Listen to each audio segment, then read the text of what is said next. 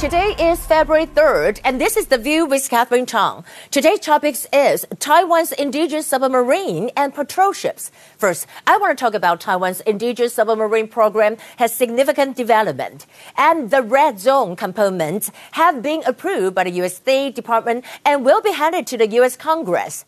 Taiwan's first indigenous submarine is expected to be completed and launched in 2024. In addition, there's also a major breakthrough in terms of Taiwan's indigenous patrol ships. The Tuojiang Jian stealth multi-mission corvettes. We can see over here, it will take over the Jinjiang Jian's patrol and combat duties. A prototype of the Tuojiang class corvette was put into service in December 2014. And the second ship of the class we can see over here is the Tajiang. Tajiang was launched in November 2020 and is currently being fitted out.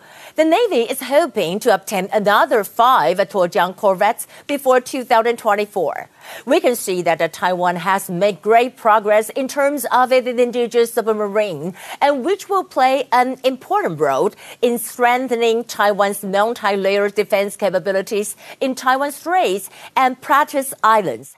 Here are the top stories. Today we have two confirmed cases. They are both imported cases coming from Indonesia. First, I want to talk about the U.S. President Joe Biden's administration indicates in no hurry to engage China. White House Press Secretary Jen Psaki said that with Antony Blinken in place as U.S. Secretary of State, there are additional layers to engage with the Chinese. Well, as there glowing threats from China, nominee for U.S. U.S. Deputy Secretary of Defense Kathleen Hicks defending Taiwan to face threats from China. And she said that I think we have to be crystal clear about our commitment to Taiwan. So I think being consistent and making clear that we will need a requirement of the Taiwan Relations Act that we will need six assurances to Taiwan. Well, according to Bloomberg, China's diplomats' red line warning points to U.S. tensions.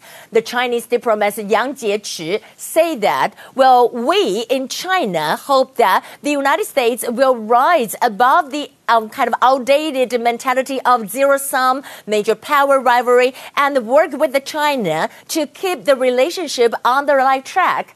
On the other hand, let's take a look at Trump's impeachment trial. We know that Trump lawyers claim fight like hell speech didn't really incite riot. Former U.S. President Donald Trump is charged with incitement of insurrection. If convicted, Trump could be barred for political office, but it seems unlikely Democrats will fight 17 Republicans voted they need.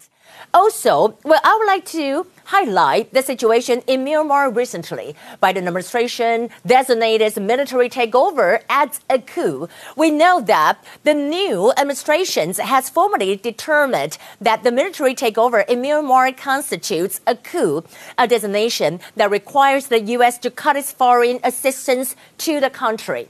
Well, Japan also expressed their concern. Japan defense official warns Myanmar coup could increase China's influence in the region. Japanese State Minister of Defense Yasuhide Nakayama said that if we do not approach this well, Myanmar could get further away from politically free democratic nations and join the League of China.